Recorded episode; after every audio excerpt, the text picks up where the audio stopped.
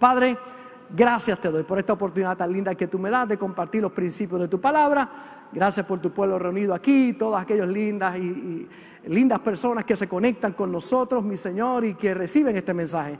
Te pido que esta semilla que voy a sembrar eche raíces en cada corazón y en cada conciencia. Y que uses este vaso de barro para que el tesoro que esté en mí pueda ser revelado a tu pueblo a través de tu hermosa palabra. Que esta palabra tenga sentido para cada persona en la situación que puedan estar viviendo en este momento a través de tu hermosa presencia, Señor. Gracias por esa transformación que solamente tú puedes dar. Así que ponemos todo este servicio en tus manos, en el nombre de Jesús. Amén y amén. Si dijiste nunca más, vuelve. Hemos estado hablando acerca de la importancia de regresar a la casa de Dios y cómo una persona, habiendo servido al Señor, se aparta de Él, o cómo alguien, ¿verdad?, que no conoce a Jesús, debería recibir este llamado de parte del cielo para que su vida pueda tener una transformación maravillosa. Y hemos compartido por cuatro semanas acerca de diferentes temas, acerca de vuelve. Hoy quiero, quiero tocar acerca de este tema, si dijiste nunca más, vuelve. Y estos mensajes van dirigidos a los que están afuera, pero también a los que están adentro. Y uno en tercer grupo, aquellos que estando adentro se sienten culpables porque no son perfectos. La religión por mucho tiempo ha expresado a sus creyentes o a las personas que asisten a la iglesia que usted tiene que ser perfecto para servir a Dios. Y a veces desde los mismos púlpitos se predica un mensaje tan elevado que hay mucha gente que piensa que no cualifican para servir a Dios, porque son imperfectos, porque tienen eh, en sus vidas, ¿verdad?, ciertas áreas que necesitan ser trabajadas. La realidad es que siempre hemos dicho que no predicamos desde este púlpito, desde una plataforma de perfección, sino reconociendo nuestras propias debilidades y sabiendo que necesitamos a Dios en cada área de nuestras vidas. Y que, como decimos en Puerto Rico, el que no tiene dinga, tiene mandinga. Todos estamos, de alguna manera u otra, permitiéndole a Dios obrar en nuestra vida. Y mientras estemos aquí en la tierra, no tendremos una vida perfecta. Podemos tener una vida completa, podemos tener una vida feliz, pero perfecta aquí en la tierra no es posible. Eso cuando lleguemos allá arriba a los cielos. Así que mientras estemos en la tierra, vamos a estar luchando contra la carne, vamos a estar luchando contra los deseos carnales, vamos a estar superando nuestra vida y descubriendo cosas nuevas que Dios tiene para todos nosotros.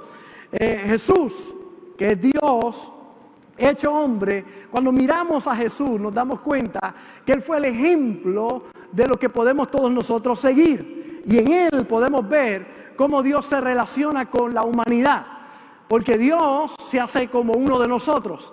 Así que Jesús es la muestra clara, porque Él es Padre, es el Padre Celestial, de lo que, de la forma en que Dios trabaja con la humanidad. Y cuando usted mira escrituras como Juan capítulo 1, el verso 18, se da cuenta de esta realidad. A Dios nadie le vio jamás. El unigénito Hijo que está en el seno del Padre, Él le ha dado a conocer. Entonces Jesús no es otra cosa que Dios revelado aquí en la tierra, Dios hecho carne. Así que las acciones de Jesús aquí en la tierra nos demuestran cómo Él trabaja con nuestra humanidad.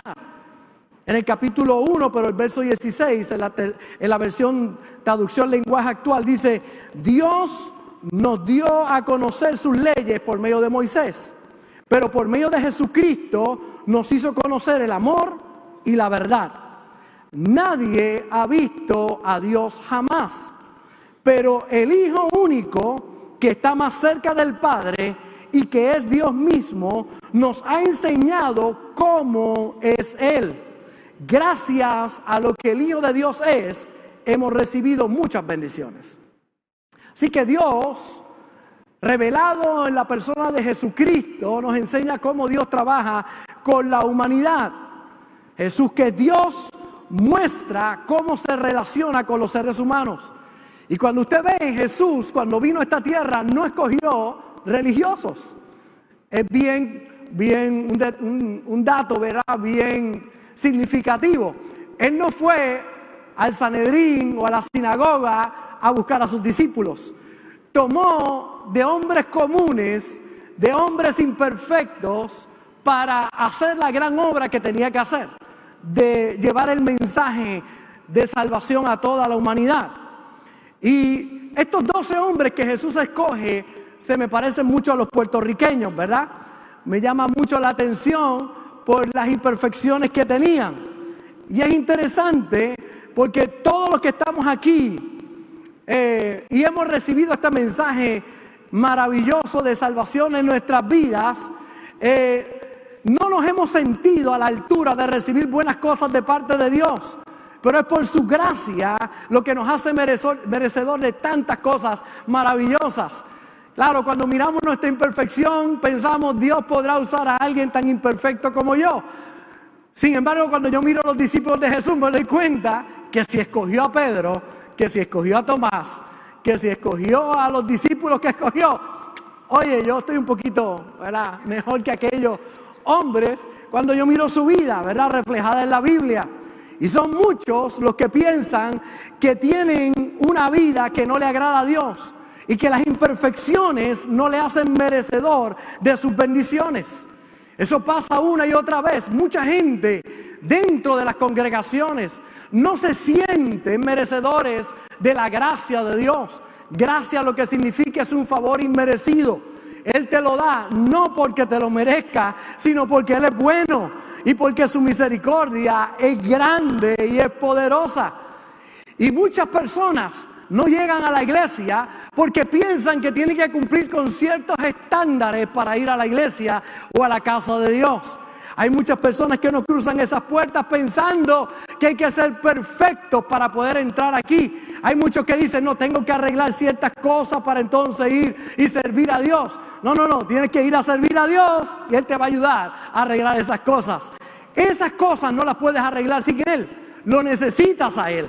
Y Él no te rechaza porque seas imperfecto. De hecho, la muestra está aquí, en esta mañana, porque Él nos ha aceptado a todos nosotros. ¿Cuántos son imperfectos aquí? Levanta la mano todos los que son imperfectos. Los que no, pues acaban de ser imperfectos ahora mismo con la mentira que acaban de decir. Pero todos somos imperfectos. Ahora, ¿cómo Dios trata una humanidad, una humanidad imperfecta? ¿Cómo Dios trabaja con gente imperfecta? ¿Cómo se relaciona con ellos? Pues mire Jesús, porque Jesús es Dios, hecho hombre y relacionándose con seres humanos. Entonces, hay mucha gente que tiene un concepto de Dios equivocado, porque es el concepto de la religión. Dios está con un mazo, es un viejito, con barba blanca y esperando que hagas algo malo para golpearte, para castigarte. Que no puedes cometer pecado porque si cometes pecado pierdes la salvación. ¿Cuántos disparates se escuchan allá afuera que no tienen que ver con Dios? Que ese no es Dios. Es como esta persona que hace muchos años se acerca donde mí y me dice, es que yo soy ateo, pastor. Yo le estaba predicando el Evangelio y me dice que yo soy ateo. Y yo digo, ¿por qué eres ateo? En ese momento le pregunto y me dice, yo soy ateo porque un Dios que castiga, un Dios que esto, y empezó a hablar de, de Dios. Y yo le dije, ah, pues yo también soy ateo. Y me dijo, pero si usted es pastor, ¿cómo es ateo? Bueno, en ese Dios que tú estás hablando yo no creo. Yo creo en otro Dios, pero en ese Dios yo no creo. Yo no creo en ese Dios que se ha mostrado como ese monstruo que está que está buscando que hagas algo malo para castigar.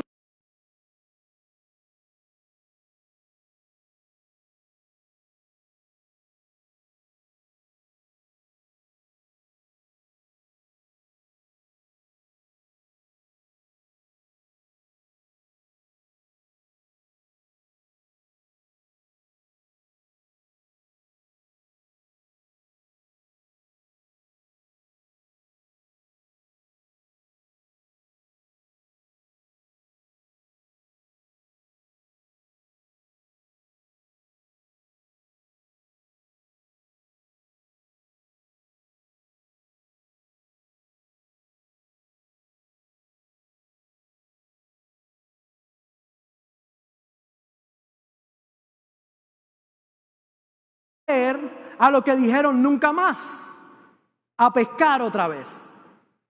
Cristo muere en la cruz, ellos están muy desanimados, están frustrados, porque vieron a su maestro morir en la manera en que murió en la cruz, todavía no entienden el plan completo de redención y en medio de un desánimo muy grande deciden volver atrás regresar a su antigua vida. vida.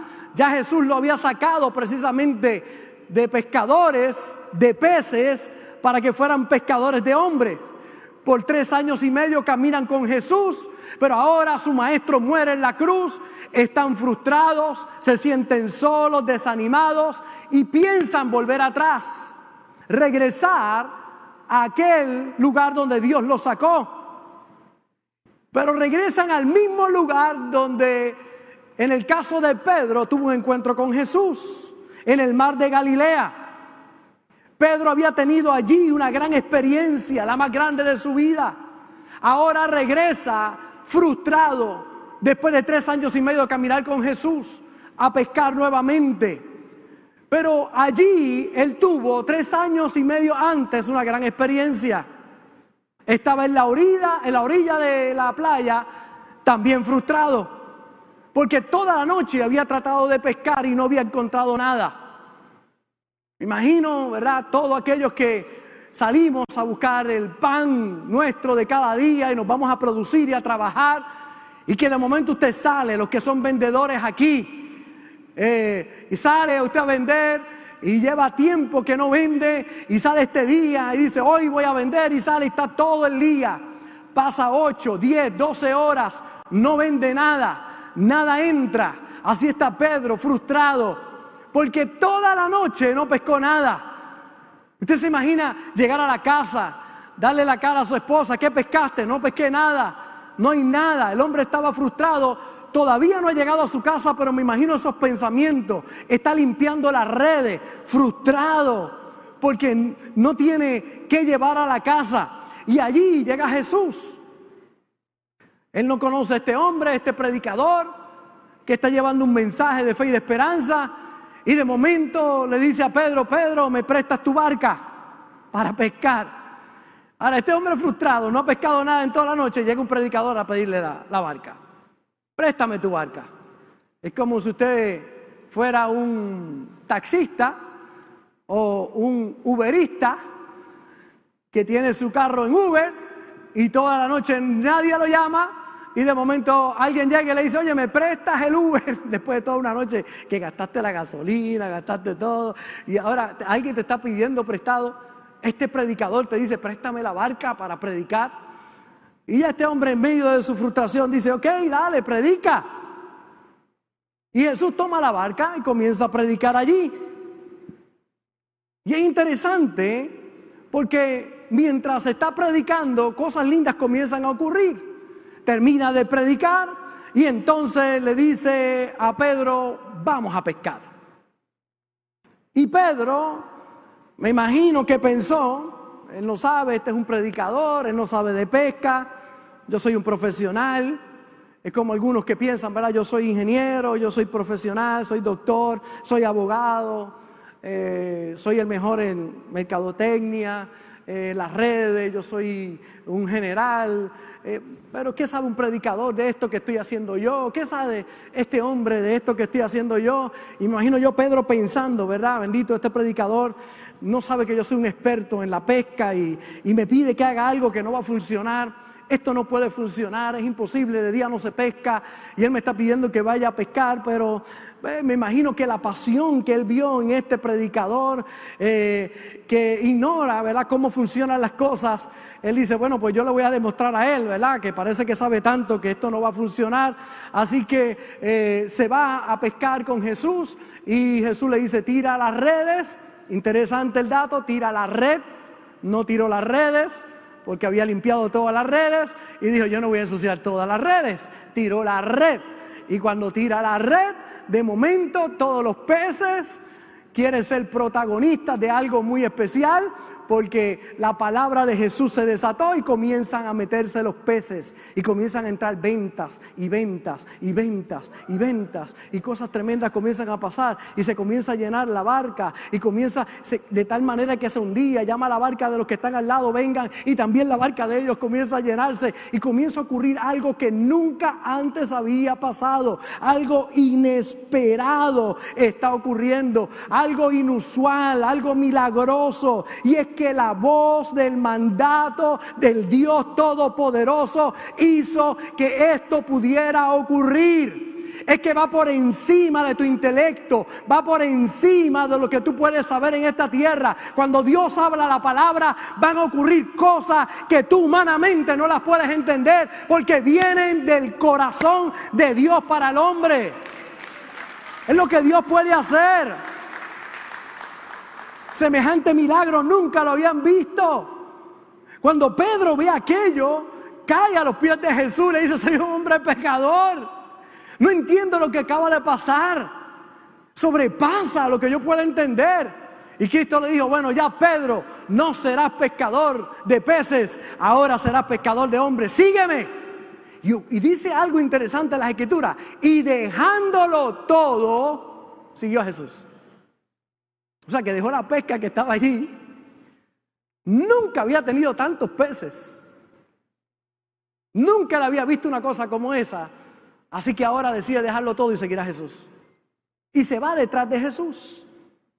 Tres años y medio de aprendizaje. Juan en el capítulo 20, 21 de Juan habla de que si se escribiera todo lo que Jesús hizo, no cabría en todos los libros de la tierra. Jesús sanó, leas completas, milagros, prodigios, cuántas cosas ocurrieron. En la Biblia, Mateo, Marcos, Lucas, Juan nos habla de 30 días del ministerio de Jesús. Pero Jesús estuvo tres años y medio haciendo bienes, sanando a todos los oprimidos por el diablo, porque Dios estaba con él. Cosas extraordinarias comenzaron a ocurrir. Y aquí está un nunca más, nunca más seré pescador otra vez. Me voy detrás de Jesús. De ahí se levantó y estuvo por esos próximos tres años y medio, la experiencia más grande de su vida. Y yo te digo hoy, ¿cómo puede cambiar tu vida en tres años y medio? Lo que tres años y medio conectado a Jesús pueden hacer en tu vida. ¿Cómo tu vida puede cambiar cuando te conectas con Él? Pedro se conectó con Jesús, no entendía muchas cosas. De más está decirle que era imperfecto, imperfecto al 100%. Este muchacho cometía errores constantemente, pero Jesús, Dios hecho hombre, trató con su humanidad como quiere tratar con la tuya. Por eso en el día de hoy no te descualifique. Dios te ama tal y como eres. Él tiene un plan contigo. Porque Jesús nos muestra cómo es Dios con la humanidad, porque Jesús es Dios. Le está enseñando a la humanidad. Oye, si trabajé con Pedro, trabajo con Félix. Si trabajé con Pedro, me va a dar trabajo, pero trabajo con Sammy. Si trabajo con Pedro, trabajo con Frankie. Si trabajo con Pedro, oye, lo puedo hacer contigo también.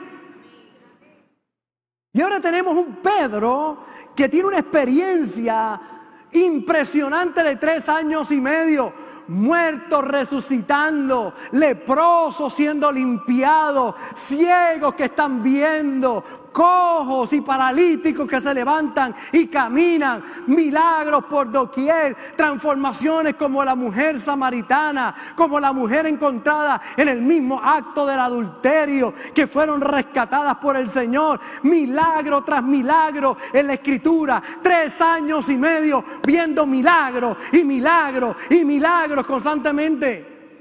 Un Pedro que está expuesto a algo realmente maravilloso. Pero ahora su maestro muere crucificado en la cruz. Los discípulos huyen y llegan a su vieja vida a pescar.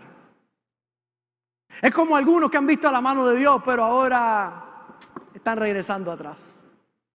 A su vieja manera de vivir. Y allí está Pedro. ¿Cómo Dios trabaja con los apartados? ¿Cómo Dios trabaja con aquellos que se apartan, que se van? Porque hay algunos que son unos expertos condenando a los que se van. Hijo del diablo, te vas para el infierno. Así Dios trabaja, no. Mire cómo Jesús trabajó con sus discípulos. Nos enseña cómo Dios trabaja, cómo Dios obra con ellos. Y habiendo muerto en la cruz, y estos muchachos vuelven otra vez a su manera vieja de vivir, Pedro se siente frustrado porque le negó tres veces después de tres años y medio con Jesús, de haber experimentado tanto, Cuando le preguntan por él, ¿lo conoce? No, no lo conozco. No sé quién es. Por segunda vez le dicen, oh, ¿tú lo conoces? Jesús está cerca, Jesús lo están juzgando. Y Pedro está cerca, a Jesús lo están juzgando, él está cerquita. Una segunda persona le dice, oye, tú lo conoces, ¿verdad? ¿Tú sabes quién es? No lo conozco. No sé quién es. Segunda vez. Por tercera vez le dice, es que tú hablas como ellos, tú dices bendecido, estamos en victoria, no puedes hacer nada con la cara que tiene, pero sí con la que pone. Tú hablas diferente, tú eres de esos de fuente de agua viva, tú estás yendo a esa iglesia, algo está pasando contigo y él comienza a hablar malo, a hablar sucio. Marrayo parta, marrayo junda. Y empezó a hablar malo. Y le, le dije que no los conozco. Y yo ah, no, si tú hablas así, tú no puedes ser de ahí. Definitivamente. Y lo dejaron quieto. Y ahí soy yo, el gallo cantar. Yo tengo un gallo en esta iglesia. ¿Dónde está mi gallo? Gallo.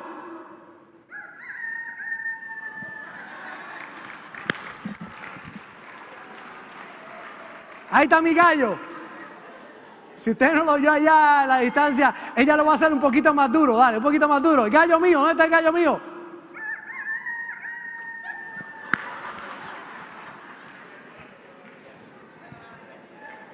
Y usted se ríe, pero Pedro le cayó una depresión. Pedro le cayó una depresión cuando oyó el gallo cantar. ¿Cómo hizo el gallo?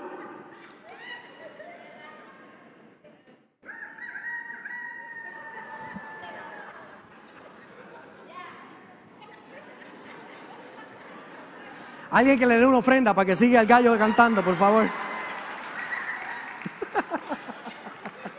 ya no quiere trabajar gratis.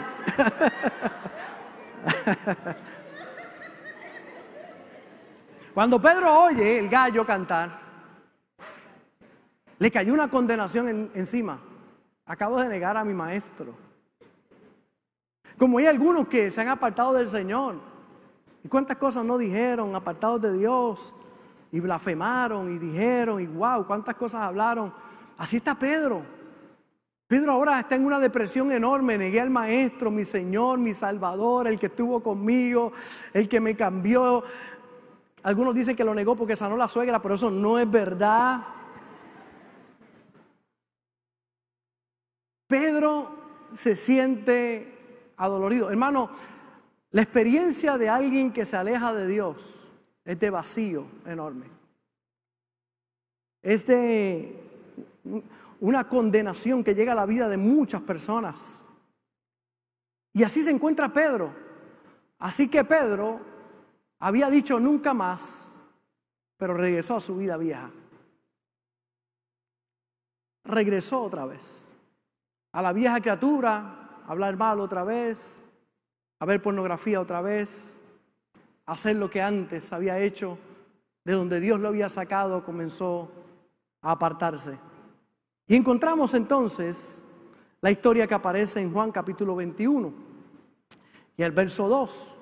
Estaban juntos Simón Pedro, Tomás, llamado el Dídimo, Natanael de Caná de Galilea, los hijos de Zebedeo y otros dos de sus discípulos.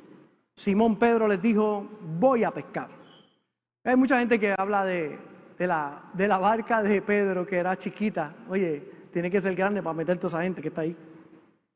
Era una gran eh, barca. Y ahí va con todos ellos. Ellos le dijeron, vamos nosotros también contigo. Es que, es que este asunto de la depresión se pega, ¿verdad? Usted se pega al lado y está deprimido y de momento usted empieza a darle depresión a usted también. Y usted se pega a alguien que está negativo y usted comienza a pensar negativo también. Así que usted, mejor que usted sea la influencia para otros y no que otros sean la influencia para usted. Hable la palabra, declare victoria, hable bendición. No permita que otros dañen su hombre, su mujer interior con lo que puedan hablar. Y aquí está un Pedro deprimido que deprime a todos los demás también. Y dice, nos vamos contigo, nos vamos a beber también.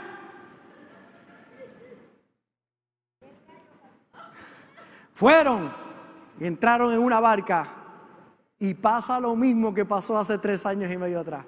No pescaron nada. No pescaron nada. Se repite la historia. No pescan nada. Lo mismo. Y es interesante porque al regresar a la vieja vida, porque como ellos muchos piensan, fallé, soy un fraude, yo sabía que esto de servir a Jesús no iba a funcionar, vivo una doble vida, soy una cosa aquí y otra cosa lunes a sábado. Así como Pedro estaba pensando en ese momento, hay mucha gente pensando. Hay algunos que dicen, ay pastor, si usted supiera con lo que yo lucho en privado, si usted pudiera conocer los pensamientos que me atormentan, usted me votaría de esta iglesia. Usted no permitiría que yo estuviera aquí. Si usted supiera con lo que tengo que trabajar diariamente. Pero cuando yo voy a la Biblia, mi hermano, eso no es lo que yo veo en la Biblia. Yo veo un Jesús que te ama a pesar de tus imperfecciones. Un Jesús que no se avergüenza de ti. Un Jesús que está a tu alcance. Y que lo decía muy bien David, aunque tu padre y tu madre te dejaran, Jehová con todo te recogerá. Que si hay alguien que no te va a dejar es el Señor. Que Él está contigo a pesar de tus luchas y situaciones. ¿O usted cree que Jesús no sabía las luchas que tenía Pedro? Las conocía, conocía los pensamientos de ellos. Hay muchos que piensan es que no cumplí, fallé, no soy perfecto. Y aquí en esta congregación tenemos testimonios del amor de Jesús muy poderosos. Yo los menciono una y otra vez, pero ellos simplemente son el prototipo, el ejemplo de muchos de los que estamos aquí, que fuimos rescatados por el Señor. Y quizás estos dentro de nuestra congregación sean los más conocidos, pero si usted escuchara los testimonios que hay en esta congregación, lo que Dios está haciendo en la vida de tanta gente, pero entre ellos, yo tengo mi Pedro aquí, uno se llama Tito Pari. Y Tito llegó aquí, bebía todos los días. José lo invita para la iglesia, para que venga. Y está detrás de él, ve a la iglesia. Ven. Ven al Señor, Él te busca. Y Tito Pari empezó a venir los domingos a la iglesia. Pero como bebía todos los días, sábado por la noche se metió una turca. Y llegaba con ese Hanover los domingos en la mañana, llegaba con todo, y se sentaba ahí con el Hanover ahí. Veía al pastor doble así, y decía, wow, esos dos predicadores son gemelos tan bonitos, que bien predican. Llegaba así. Pero Dios empezó a tocar la vida de este hombre sentado aquí en la congregación. Empezó a tocar su vida. Así que tomó una decisión en su vida, bebo todos los demás días menos sábado, porque quiero ir bien el domingo a la iglesia. Así que los sábados en la noche no bebía porque el domingo voy para el culto.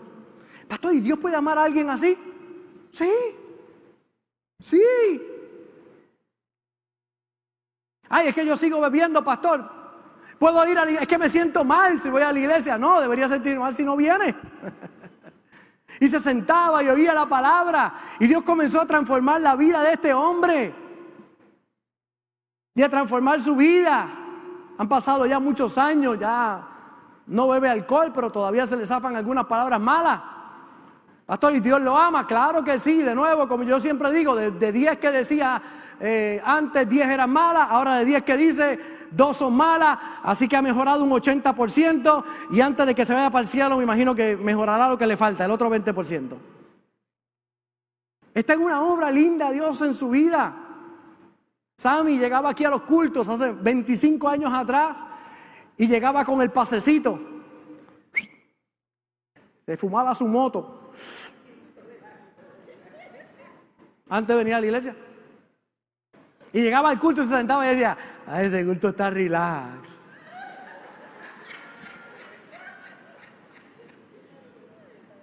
Wow. Así hacía, wow. Esto está cool. Así venían los servicios. Y era bueno porque a la hora de la ofrenda no miraba, él tiraba todo lo que tenía en la ofrenda.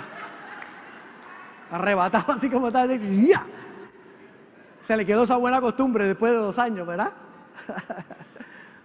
y lo digo porque él mismo lo testifica, no, no me lo estoy inventando yo, ¿verdad? Es su testimonio. Pero es una realidad, venía el culto, recibía la palabra. Pastor, ¿y, Dios puede amar gente así? Sí. Sí. ¿Quién eres tú para juzgar? Quizás tú estás un poquito más adelantado, pero eso no te da a ti la facultad para que juzgues a nadie. Deja a cada cual en el proceso donde Dios está en su vida. Y ahí está Pedro, el que lo niega. ¿Y cómo Jesús trabaja con alguien así? Tenemos a María, María Serrano. María Serrano fumaba, apagaba un cigarrillo, prendía otro, le hacía el pelo a la pastora, le ha hecho el, cabello por muchos, muchos años. Y la pastora le predicaba, pero ella salía de, arreglarla para fumar, tanta era la desesperación. Un día llega a la iglesia, le entrega su corazón a Jesús y Dios comienza a hacer una obra en ella. Le preguntaban esta mañana, ¿cuánto te tomó dejar el cigarrillo? Me dijo como cuatro o cinco meses. O sea que ella venía a la iglesia y seguía fumando. Claro, es un escándalo para algunos.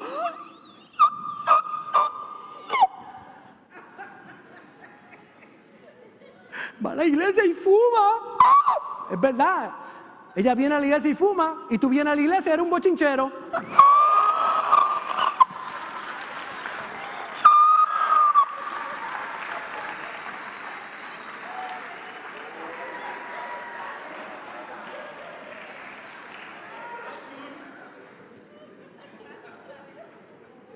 Y tú condenas, y tú juzgas, y tú dices quién va al cielo y quién no. Ah, son cosas que uno no comprende.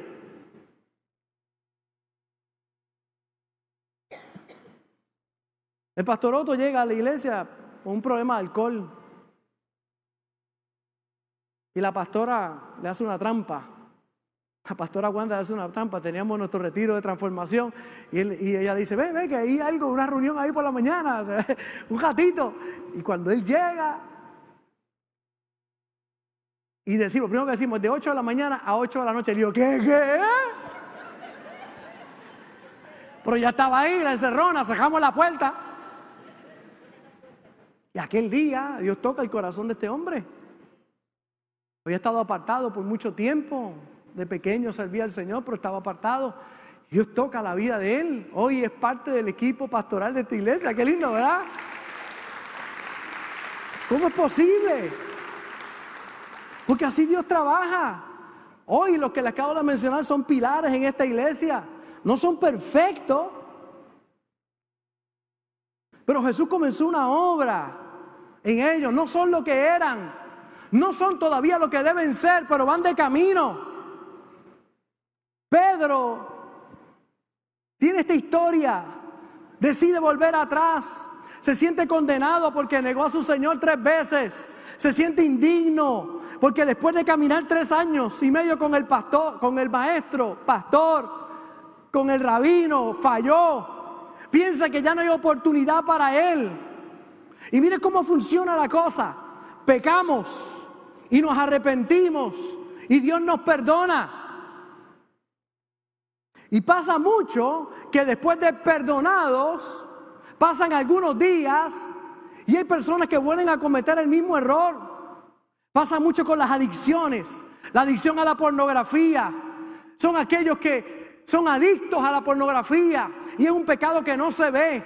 Usted puede ver a alguien bien vestido por fuera y con un gran problema de pornografía por dentro.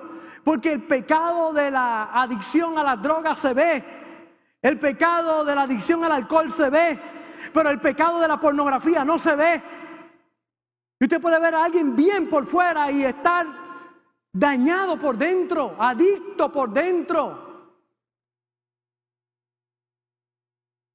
Y pasa mucho con los adictos a la pornografía. Vienen a la iglesia, le piden perdón a Dios, pero en la semana vuelven a ver imágenes. Y vuelven y le piden perdón a Dios. Pero llega un momento en que piensan, ya Dios no me va a perdonar, ya Dios no me va a ayudar, Dios no quiere saber de mí. Y yo vengo a decirte, no, Él sigue interesado en ti y Él te ama. No te rindas. Si tú te rindes, ahí es que está el problema. Pero Él sí quiere seguir trabajando contigo. Y yo sé que hay algunos que hacen promesa. Señor, te prometo que si me perdona no lo vuelvo a hacer. Y vuelven y fallan a la promesa. Le pasó a Pedro. Tres veces lo negó. Le falló al Señor. Ahora, ¿cómo Dios trabaja con los que le fallan? ¿Cómo Dios trabaja con ellos? Volvemos a pedir perdón y recibimos el perdón, pero volvemos otra vez y fallamos. Ahora mire a Jesús cómo le habla a aquellos que le fallan, cómo trabaja con ellos. Y la historia aparece, la digo rapidito, en Mateo capítulo 26, verso 31. Entonces Jesús les dijo, todos vosotros os escandalizaréis de mí esta noche porque escrito está, heriré al pastor y las ovejas del rebaño serán dispersadas.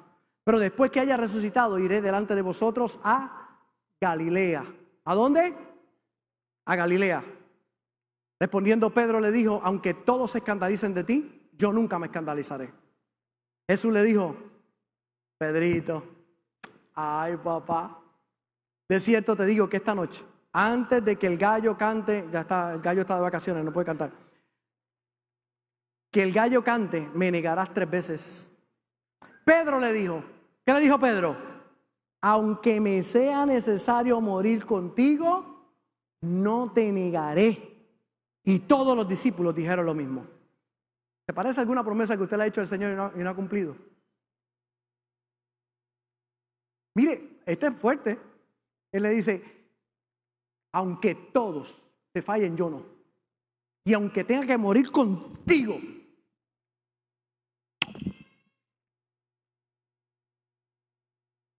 por esta. ¿Qué significa por esta? Para los puertorriqueños que están aquí.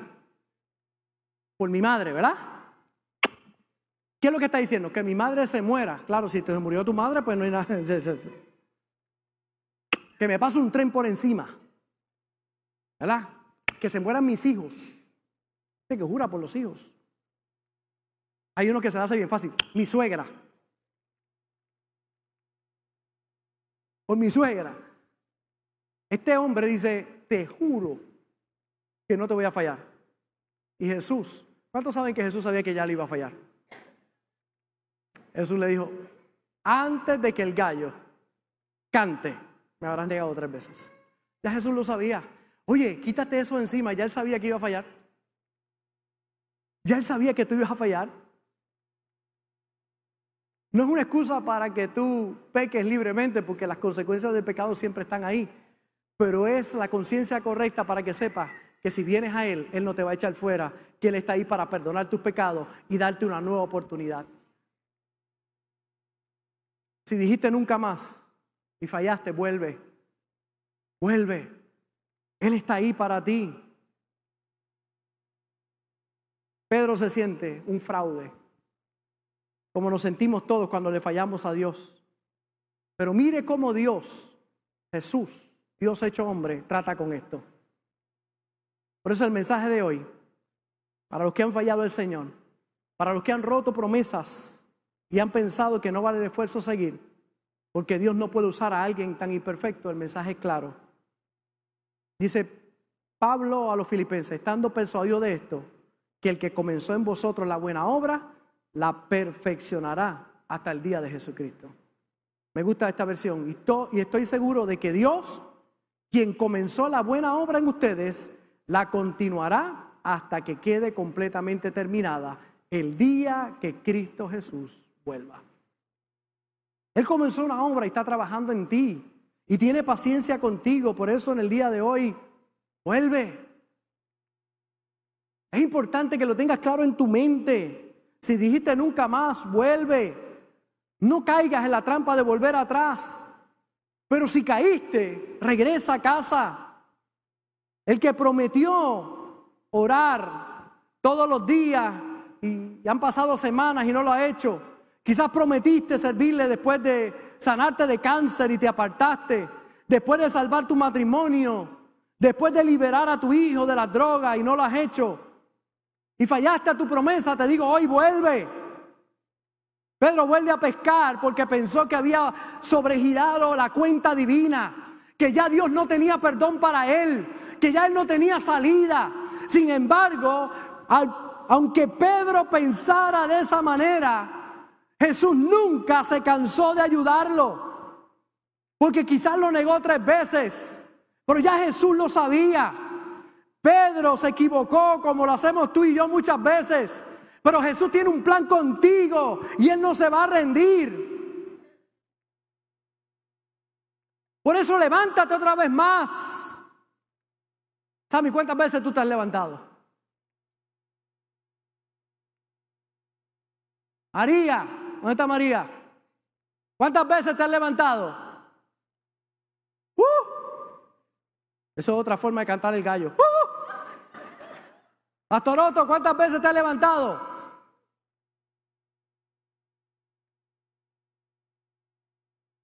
¿Cómo le dijo a Jacob? Jacob está huyendo de la casa de su papá. Acaba de hacer una trampa. Le robó la primogenitura a su hermano. Huyendo. Su hermano lo quiere matar. Y este muchacho sale corriendo. Lo único que tiene la ropa que tiene puesta. En el desierto lo que encuentra es una piedra como almohada y pone la, cabeza en una almohada de piedra y ahí está acostado, no tiene nada. Dios se le revela y mire lo que Dios le dice a un hombre en esa condición. He aquí yo estoy contigo y te guardaré por donde quiera que fuere y volveré a traerte a esta tierra porque no te dejaré hasta que haya hecho lo que te he dicho. Y es lo que Dios te dice en el día de hoy. No te voy a dejar hasta que haga lo que he dicho que voy a hacer contigo. Jesús te ama cuando eres fuerte y cuando eres débil, cuando oras y cuando no oras, cuando haces el bien y cuando no lo haces bien. Y es que los religiosos le tienen miedo a este mensaje, porque para ellos todo tiene que ser perfecto, pero lo que no saben ellos es que no entienden ese amor tan grande de Dios. Ese amor que te lleva a mejorar cada día y que si te caes te vas a levantar. El Dios que predicamos el Dios que perdona una y otra vez. Perdonó a Pedro, perdonó a Jacob y te perdona a ti también. Lo perdona no por negarlo una vez, no por negarlo dos, por negarlo tres veces. Pero Cristo le estaba diciendo a Pedro, Pedro, con tu sombra se sanarán los enfermos, serás pilar de la iglesia, tu nombre será conocido en fuente de agua viva de Vega Baja, morirás crucificado como yo y serás un héroe de la fe. Pedro, ves tu imperfección ahora, pero lo que voy a hacer contigo es tan grande y tan grande si no te rindes. Algunos piensan como Pedro, ¿será que Dios me va a usar? Y yo te digo hoy, sí, Dios te va a usar. Si te pones en sus manos. La historia, con esto cierro, diga, ah, Juan capítulo 21, verso 4. Aquí está la historia cuando regresaron. Cuando ya había amanecido, se presentó Jesús en la playa. Recuerden que no pescaron nada. Otra vez, en Galilea. Jesús le dijo, te voy a encontrar en Galilea. En Galilea lo fue allí y tuvo un encuentro con Jesús y le siguió. Y en Galilea se había apartado también. Y allí va a Galilea Jesús, al mar de Galilea. Y dice, cuando ya había amanecido se presentó Jesús en la playa. A los discípulos no sabían que era Jesús. Y les dijo, hijitos, ¿cómo le dijo? ¿Qué le dijo? Pecador, pecadores, hijos del diablo, traicionero. ¿Cómo le dijo? Hijitos. ¿Cómo Dios te dice en esta mañana? Hijito, ¿tenéis algo de comer? Le respondieron, no.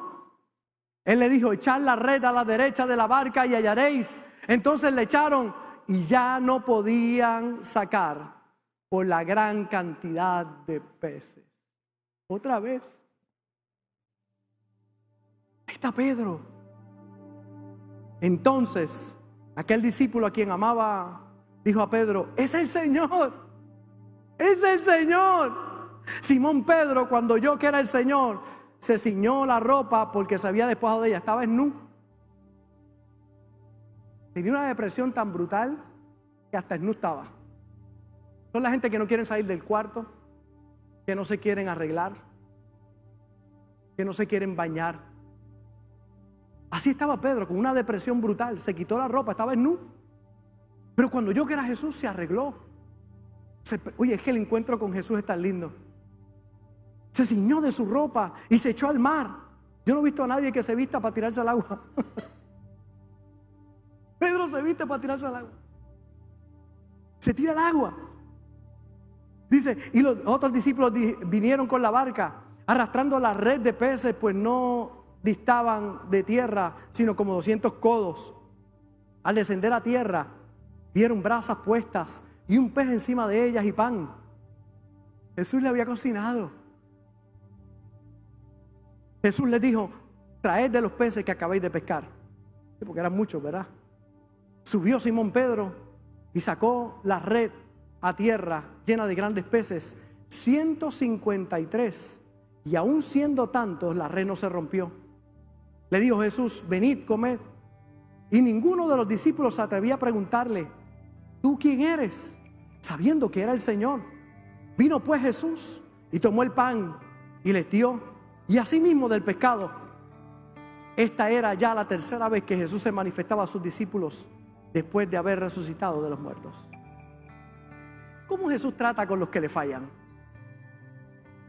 Ahí está. Hijitos. Hijitos. ¿Cuánto me duele escuchar ministros maltratar a la gente? Condenar a la gente. Cuando Jesús, Dios, al que los, aquellos que lo traicionaron, al que lo vendió, le dio un beso y le dijo, amigo, con un beso me vendes. Amigo. Él no está buscando para destruirte. Él te busca para restaurarte, para cambiarte. Lo que tienes que tornarte a Él. Y allí les tenía un pescadito, les tenía pan. Los trató con amor. Luego aparece la historia donde Jesús saca aparte a Pedro y le dice, Pedro, ¿me amas? Algo así, la interpretación dice, sí, sabes que yo te tengo cariño. Y le pregunta por segunda vez, Pedro, ¿me amas? Señor, tú sabes que te quiero mucho. ¿Sabe que no se atrevía a contestarle sí? ¿Usted sabe por qué? Porque si iba a decir sí, y porque me negaste, lo que pensaba, Jesús me va a decir, y porque me negaste, si me ama. Pero él no le iba a condenar. Y le pregunta por tercera vez, Pedro, ¿me ama? Señor, tú sabes todas las cosas. Tú sabes que yo te amo. Y él le dijo, pues pastorea mis ovejas. Lo llamó el ministerio. Después de haber fallado. Lo llama para que sea uno de los pilares de la iglesia. ¿Por qué somos nosotros tan miserables como seres humanos para condenar a los demás? Cuando Él es tan amoroso para recibirnos a nosotros. Hijito, Él te llama hoy. Si dijiste nunca más, vuelve. Y se lo pregunta tres veces porque tres veces lo negó. ¿Me amas? Primera de Juan, capítulo 2, verso 1. ¿De dónde usted cree que, es, que, que Juan saca el hijitos? ¿De dónde usted cree que Juan, cuando escribe su carta, saca hijitos? Sacó de Jesús. Él oyó a Jesús decirle a ellos que le habían fallado, hijitos. ¿Y qué hace Juan ahora? Lo mismo. Hijitos míos. Estas cosas os escribo para que no pequéis. Y si alguno hubiere pecado, abogado tenemos para con el Padre Jesucristo el justo. Y Él es la propiciación por nuestros pecados. Y no solamente por los nuestros, sino también por los de todo el mundo. Vuelve. Hoy el Señor te dice, hijito, ay, él tiene que estar enojado conmigo. No, no, te, preparó un pescadito, te tiene pan, ahí para recibirte. Te trajo hoy a Fuente de Boía de Vega Baja. coordinó todo para que te conectaras con nosotros hoy, porque Él tenía un mensaje para ti, que te ama con un amor incondicional. Él no vino para condenar al mundo, sino para que el mundo sea salvo a través de Él. Y ese es el mensaje que predicamos en esta mañana. Jesús te está llamando porque Él te ama. Si estás en la iglesia, sepas que estás en el lugar correcto. Estás en el lugar correcto. Que no estamos pretendiendo que seas perfecto. Que cada día mejores, que sigas hacia adelante y que no peques. Pero si pecas, abogado tienes para con el Padre Jesucristo. Lo que no puedes hacer es apartarte de Dios porque allá afuera no hay nada bueno. Pero si te apartaste, ven al Señor. Él tiene un cambio para tu vida. Gracias por conectarte con nosotros. Ha sido una hermosa bendición poder compartir contigo la palabra de Dios. Te pido dos cosas. Número uno, comparte con alguien más. Que otros también puedan ser bendecidos por la palabra. Y número dos, envía tu ofrenda para que podamos continuar llevando el mensaje de fe y de esperanza a tanta gente que lo necesita. Lo puedes hacer a través de ATH Móvil en donaciones, Fuente de Agua Viva Vega Baja, o a través del PayPal, Fuente Vega Baja. Si no das, no pasa nada. Pero si das, Él ha prometido abrir las ventanas de los cielos y derramar bendición hasta que sobre y abunde. Muchas bendiciones.